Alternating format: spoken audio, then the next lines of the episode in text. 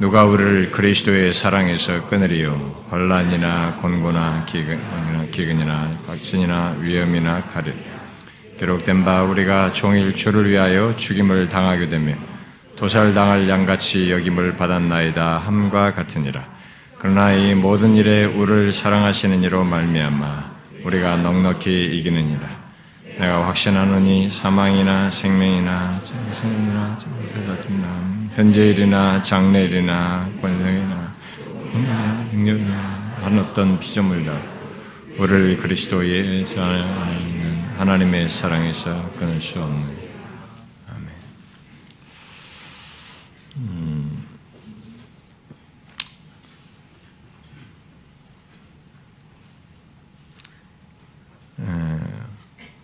어떤 목사님이 저에게 뭐 이 목사님이 말하는 것은 제가 어, 한두 번은 아니고 어, 여러 차례 다른 각각 달리해서 시점을 달리해서 어, 들었습니다만은 이제 우리 교회에 대해서 조금 알고 또 우리 교회 설교도 듣고 다각적으로 이렇게 어떤 식으로든 정보를 가지신 분들의 이제 질문이 음, 과연 제가 우리 교회에서 전하는 이런 설교를 성도들이 이해하느냐 이렇게 저한테 물었어요. 어, 과연 그런 내용을 성도들이 다 이해를 하고 반응을 합니까? 이제 저한테 어, 묻는 것입니다. 음, 그 질문은 어, 어, 우리가 글쎄 저는 뭐 그런 질문에 대해서 오히려 좀 의아해하긴 합니다만 아무래도 일반적으로 이렇게 좀 쉽고 어, 좀 감미롭고 어, 예, 재밌는 예화와 뭐 그런 얘기들을 곁들여서 어, 어, 하는 신앙적인 뭐 그런 차원에서만 얘기하는 것이 아니라 다분히 좀 논리적이고 좀 딱딱할 수도 있는 성경의 체계라든가 교리 체계들 뭐 이런 것을 담고 어, 말을 하고 심지어 어떤 어, 목사님은 자기가 신학교에서 듣는 때 어, 책으로 읽는 것과도 달리 어, 신학교에서 배운 것과도 달리 어떤 부분은 정리 안 된 내용까지 자기가 듣게 된다라고 얘기까지 하면서 과연 그런 것을 성도들이 듣고 이해하는지 물었습니다. 저는 우리 교회 성도들이 상대적으로 어, 제가 아는 어떤 교회에 무슨 좀 지식인들이 좀 많고 어, 좀 어떤 교, 그룹들은 그렇거든요. 음, 어, 떤 교회는 좀 이렇게 어, 주로 그런 사람들로 구성된 교회들이 있어요. 특이하게 저는 그게 꼭 정상적인 교회라고 생각하지는 않습니다. 어, 어, 제가 아는 어떤 교회도 유학을 갔다 온 그 사람들이 주로 모여 있는 그래서 반절이 박사라고 하고 뭐 이렇게 하고 어떤 교회는 반절이 의사라고 하고 뭐 이렇게 지성인들이 주로 모이기도 하고 하는 이런 교회들도 어, 있습니다. 어, 저는 지성인 지적으로 어, 세상적으로 지적으로 조금 더 능력이 있다고 해서 하나님의 진리를 바르게 이해하고 꼭 잘 반응한다고 생각지 않습니다. 놀랍게도 예수님은 자기 밑에 둔 앞으로 이 땅에 교회들을 세우는 첫 모판으로 탁월한 사람들을 두지 않았습니다. 참 의외로 평범한 사람들을 두었고 그들을 통해서 있을 것 같지 않은 일들이 세계로 퍼져나가게 됐고 하나님의 역사가 일어났습니다. 아, 그말 속에는 음, 우리가 세상적인 지식의 수준과 상관없이 이 영적인 진리는 성령에 의해서 얼마든지 이해 가능하고 수용 가능하다는 것입니다. 단지 우리가 가지고 있는 이 지적인 배경이라든가 용어라든가 이런 것들이 처음에 과정상으로 어, 생소하거나 조금 이해를 더 해야 되는가 어려움이 있을 뿐이지 나이가 먹고 설사 세상적으로 식견이 모자라도 하나님의 진리는 이렇게 성령이 거하는 사람, 그러니까 예수 그리스도를 진실로 믿는 사람은 이 성경이 말하는 것 안에서의 어떤 깊이가 더해지는 것에 대해서 못 따라오지 않습니다. 충분히 세상적 지혜가 모자라도 그걸 따라가요. 그걸 좋아합니다. 그 깊은 것에 대해서 그는 알아봐요. 하나님의 진리의 깊이와 부유함에 대해서 그는 알아봅니다. 그걸 즐거워합니다. 이게 우리에게 있는 예수 믿는 사람에게 있는 아주 특이한 현상입니다. 성령으로 말미암아 고린도서 13장에서 말한 것처럼 영으로 분별한다 그러죠. 성령의 사람들은 그렇게 성령에 의해서 그걸 알게 되기 때문에 꼭 지적인 수준에 의해서만 그렇게 되는 것은 아닙니다. 그래서 제가 알기로 우리 교인들이 그런 것들에 대해서 뭐 이게 저는 어렵다고 어려운 것이라고 생각하지는 않습니다만 상대적으로 우리들의 현실이 그렇다 보니까 그런 말이 나오는 것 같은데 저는 우리 교 성도들이 제가 저를 통해서 전해지는 이런 말씀을 이해하지 못하거나 못 따라오는지는 않는다고 봐요. 처음에 오신 분들이 잠깐 힘든 시간을 보낼 뿐이지 결국 다 그것을 좋게 여기고 또 나이가 젊었고 어려도 이렇게 다 그걸 따라오고 청년기에도 그런 말씀에 대해서는 은혜를 받고 감동을 받고 하나님께 신앙적인 반응을 하고 이런 일들이 우리 가운데 있기 때문에 어, 저는 그런 부분에 대해서 어, 전혀 어, 걱정하지 않습니다. 그리고 여러분들이 그런 것에서 오히려 계속적으로 은혜를 사모하고 그런 진리의 이해를 더 지평을 넓혀가면서 은혜를 받을 것이라고 생각이 듭니다. 그러나 이제 한편에서 제가 우려가 되는 것은 여러분들의 귀만 커져서 그런 것들의 지식으로 어, 쌓거나 거기서 멈추는 일이 우리 중에 또 그런 사람도 있기 때문에 그것은 어, 경계해야 된다고 생각이 듭니다. 어, 이 성찬의 시간에 예, 특별히 제가 이런 얘기를 하는 것은 성찬과 같은 이런 내용은 어, 누구나 쉽게 모든 신자는 가장 쉬운, 가장 기본적이면서 가장 핵심적인 사실을 통해서 은혜를 덧입고 하나님과 교통하게 되는 주님의 임재를 경험하는 방편으로 주신 최고입니다. 이것은 식견이 있건 없거든 모두가 다 이것을 통해서 은혜를 받도록 되어 있습니다. 그런데 세상적으로 지혜 있고 자기가 사상적으로 좀난 것이 있고 뭐가 있는 사람이 오히려 이 방편을 통해서 은혜를 받지 못하는 사람이 있어요. 거꾸로. 더 쉬운고 가장 기본적인 사실인데 이 성찬에 참여하는데 이 은혜의 방편이 은혜가 되지 방편이 되지 않는 이런 사람들이 있어요. 그것은 불행입니다. 그건 굉장히 중요한 시금석이기도 해요. 그 사람이 기독교의 가장 기본적인 사실에서 은혜의 방편이 되지 않고 그것이 은혜가 되지 않는다 그러면 그가 가지고 있는 알고 있는 지식과 모든 식견과 기독교적인 배경이 거의 쓸모가 없다는 겁니다.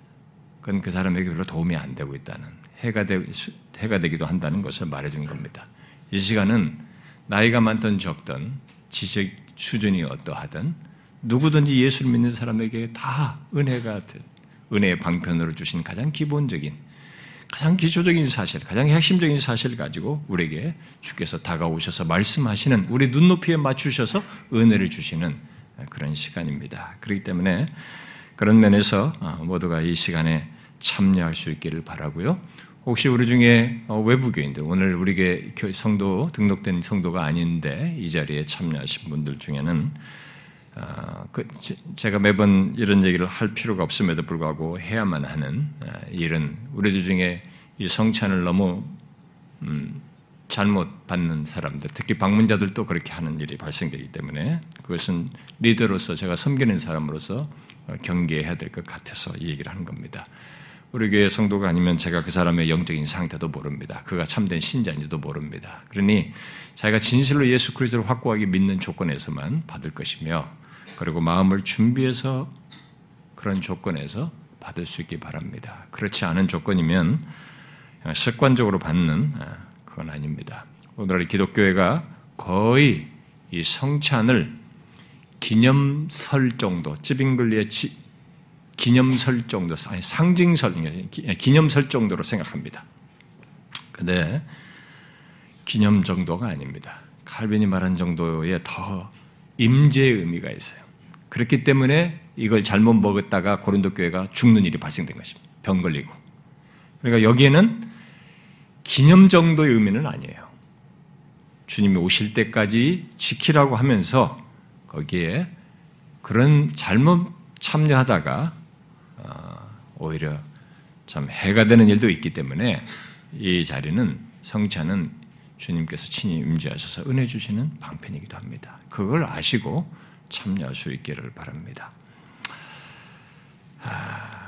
그러니까 이 시간에 참여하게 되는 이 성찬은 이 땅에서 이 땅에 친히 육신을 입고 오셔서 우리 죄를 대속하신 우리 주님께서 잡히시기 전에 성찬을 제정하셔서 자신이 올 때까지 다시 오실 때까지 지키라고 하신 그 성찬을 지키는 것입니다. 은혜 주시기 위해서 우리에게 주신 최고의 방편입니다. 아, 그래서 이 시간은 성찬을 받는 아, 이 떡과 잔을 통해서 어, 그 그리스도께서 사실 자신을 주시는 시간이기도 합니다. 아, 의미만이 아니라 실제로 임재하여 자신을 주시는 그런 시간이기도 합니다.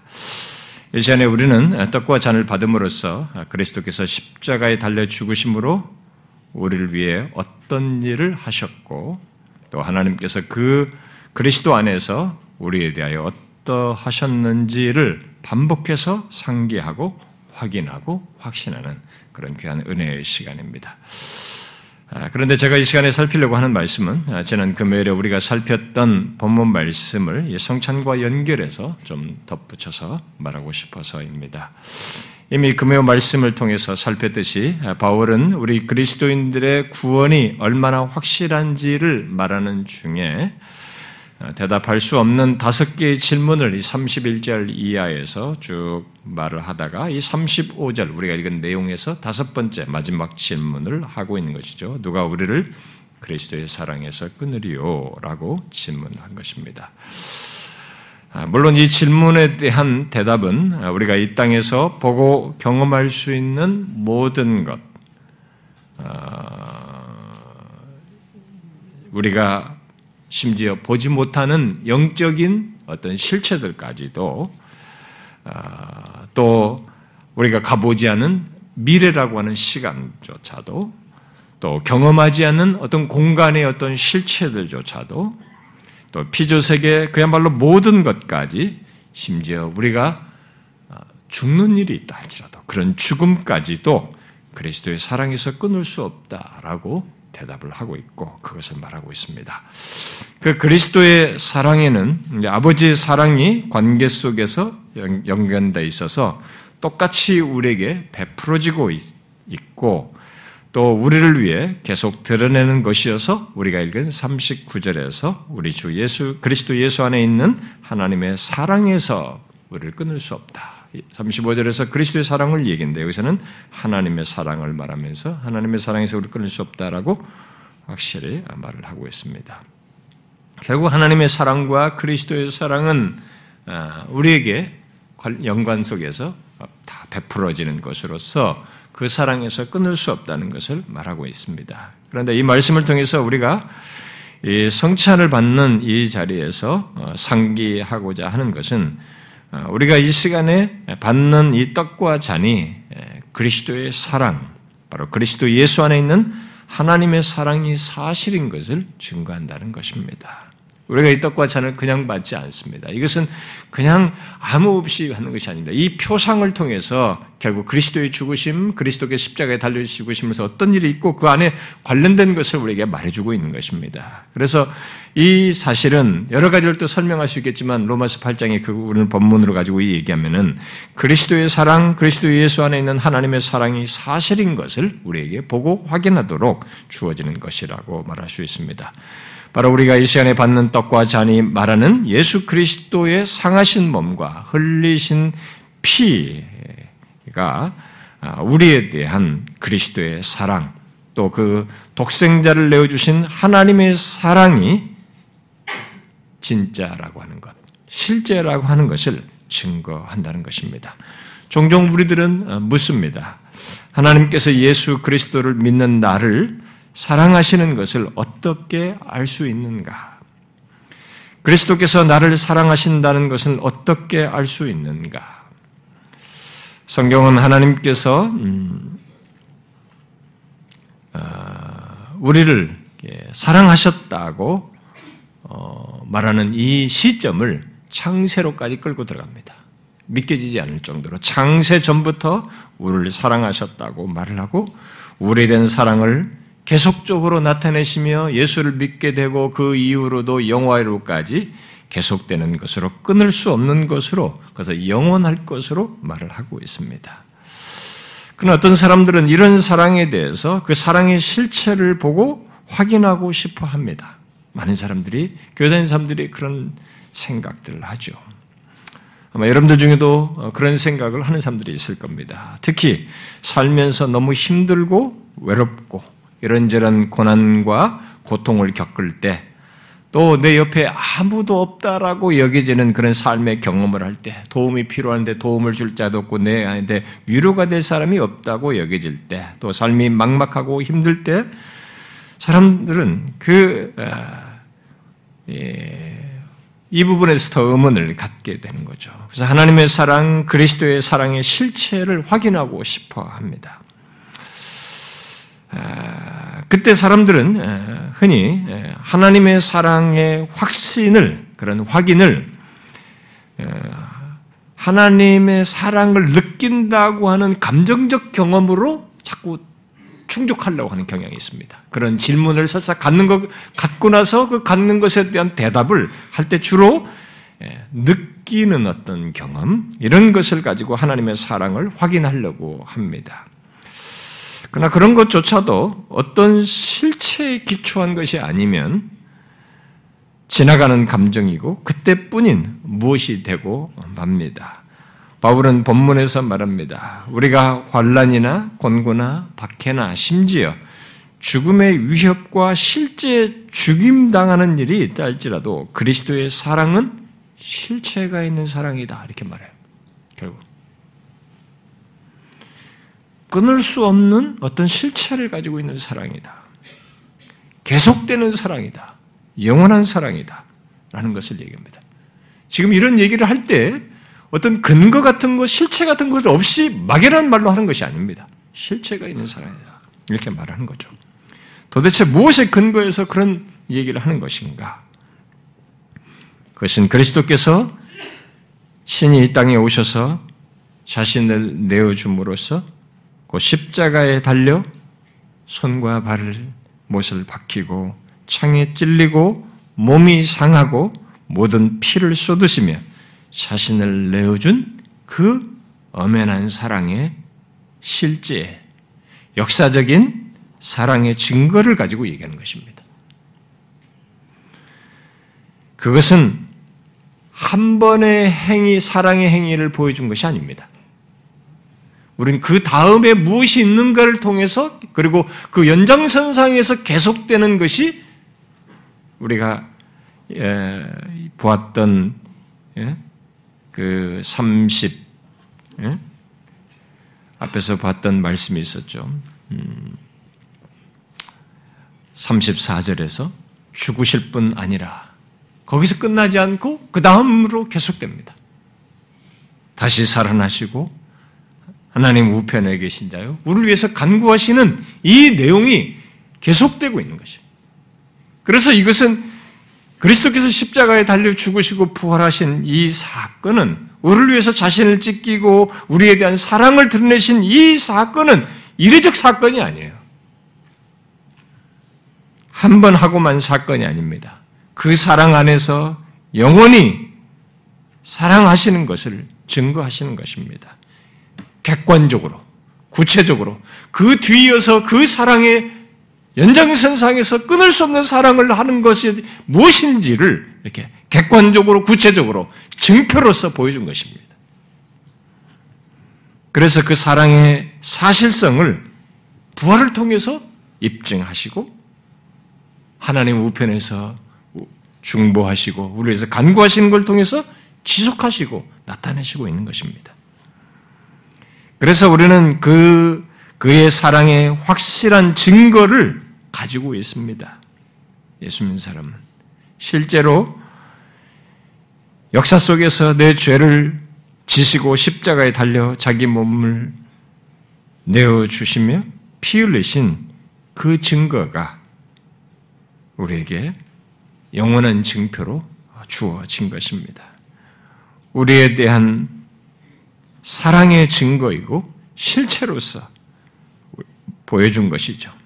일종의 증표로서 보여준 것입니다. 그리고 그 사랑이 내게 사실이고 지금도 그 사랑으로 우리를 대하시며 나타내신다는 것이 사실인 증거가 우리 안에도 있어요. 객관적으로 내 앞에 보이는 사건으로 역사적인 증명한 사건으로 객관적으로만 있는 것이 아니라 우리 안에도 우리를 사랑하신다는 증거가 있습니다. 그게 무엇입니까? 성령 하나님에 의해서 내가 그 사랑을 알고 그 사랑에 반응하는 것입니다. 로마서 5장 5절에 말한 것처럼 성령으로 말미암아 하나님의 사랑이 부음받은 그것이 내게 내 안에 있는 증거예요. 그래서 이 하나님의 사랑을 인지하고 이 그리스도의 사랑을 인지하고 거기에 내가 반응하는 것입니다. 이게 내게 있는 증거예요. 객관적인 증거만이 아니라 이 내적인 증거를 가지고 있는 것입니다. 내가 부름을 받아 예수 그리스도를 믿게 된 것도 사랑의 증거이고 그리스도 안에서 그리스도 안에서 그리스도 안에 나타낸 하나님의 사랑, 십자가에서 자신을 내어준 그리스도의 사랑을 인식하여 반응하는 그것도 증거인 것입니다. 왜 그런 것이 증거이냐면 성령으로 말미암아 하나님의 사랑의 반응, 현상으로 그 있는 하나님의 사랑에 대한 반응으로서 갖는 것이기 때문에 그래요. 하나님의 사랑을 우리가 인지하고 우리의 마음이 감동하여 반응하는 것은 성령으로 말미암아 하나님의 사랑이 우리에게 부어진 것의 표지입니다. 이 시간에 떡과 잔을 받음으로써 그리스도의 사랑, 하나님의 사랑을 인지하여 반응하는 것, 그것도 그 표지예요. 그러므로 묻고 싶습니다. 여러분은 이 시간 받는 떡과 잔을 통해서 그리스도께서 우리를 얼마나 사랑하시는지, 자신을 내어준 사랑, 그 놀라운 사랑의 실체, 증거를 보십니까? 여러분들은 떡과 잔을 받을 때이 표상을 통해서 결국 그리스도를 보게 되고 그리스도께서 우리를 얼마나 어떠한 사랑을 나타내셨고 나타내는지를 보느냐는 거예요. 우리는 그리스도의 십자가를 볼 때 그 증거, 그 증표를 확인하게 됩니다. 얼마나 우리를 사랑하셨는지, 자기의 생명을 내어준 사랑을 보게 되는 거죠. 나 같은 죄인을 위하여. 일시적인 감정 위로용이 아니라 영원한 사랑의 증표를 우리가 그리스도의 십자가에서 보게 되는 것입니다. 아무리 세월이 지나도 또 내 상황이 바뀌고 환란과 곤고와 죽음의 위협이 있어도 영원한 그리스도의 사랑을 우리가 이 떡과 잔이 보게 하는 그리스도의 십자가가 증거해 준 거예요. 우리에게 증표로 제시되고 있는 것이죠. 그래서 우리가 떡과 잔을 받을 때 그런 사실을 확인하는 거죠. 확실하는 겁니다. 그리스도께서 나에 대하여 어떠한 사랑을 나타내셨고 끊을 수 없는 사랑을 지금도 가지고 계시는지를 보아야 하는 것이죠. 실제로 그렇다는 것을 보아야 합니다. 그리스도께서 우리를 얼마나 사랑하시는지 이 시간 확인할 수 있기를 바랍니다. 이 떡과 산을 통해서 그 그리스도의 사랑의 증표를 객관적인 증거를 볼 뿐만 아니라 영원한 증표인 그리스도의 십자가를 보면서 내가 그 사랑에 반응하는 이런 사실에 내게 있는 것을 보면서 자신 안에서도 그 증거를 볼 수 있기를 바랍니다. 그래서 떡과 잔을 받을 때 로마서 5장 여기 8장 끝절에서 말하는 것 같은 사실을 결론적으로 얻어야 되겠죠. 그 어떤 것도 그리스도의 사랑에서 끊을 수 없다는 것을 이 떡과 잔을 통해서 확인하는 것입니다. 그리스도가 이렇게 해서 죽으셨기에, 이렇게 우리에게 명확한 증표를 주었기에, 그가 지금도 우리를 위해서 하나님 우편에서 간구하시기에, 어떤 것도 그의 사랑에서 우리를 끊을 수 없다라는 것을 보아야 할 것입니다. 여러분 이런 그리스도의 사랑에 대한 인지와 반응은 공명심에 의해서 하는 거 아닙니다. 옆에 사람이 감동받는 것 같으니까 내가 감동받는 거 아니에요. 여러분 개개인이 명확히 그리스도의 십자가 안에서 그걸 보셔야 됩니다. 이 떡과 잔이 보게 하는 그리스도의 죽으심에서 명확히 보셔야 됩니다. 교회당 안에는 다른 사람의 감동받는 것에 따라 감동받는 사람들이 있어요. 그건 정상적인 게 아닙니다. 여러분 개개인이 진짜 그리스도께서 나를 위해서 이렇게 십자가에 내 죄를 지시고 죽으셨고 거기에 우리를 향한 이 로마서 8장에서 말한 것처럼 끊을 수 없는 무엇도 끊을 수 없는 사랑을 나타내시고 실제로 하고 계시는 것을 여러분들이 보셔야 합니다. 믿음으로 보셔야 돼요. 그런 가운데서 이 시간 우리가 반복적으로 주어진 떡과 찬을 통해서 확인할 수 있기 바랍니다. 주님이 나를 나에 대하여 어떠한 사랑을 나타내셨는지, 하나님께서 그리스도 안에서 우리에 대해서 어떠한 사랑을 나타내셨는지, 영원으로까지 이 떼어지는 사랑인 것을 볼 수 있기를 바래요. 기도합시다.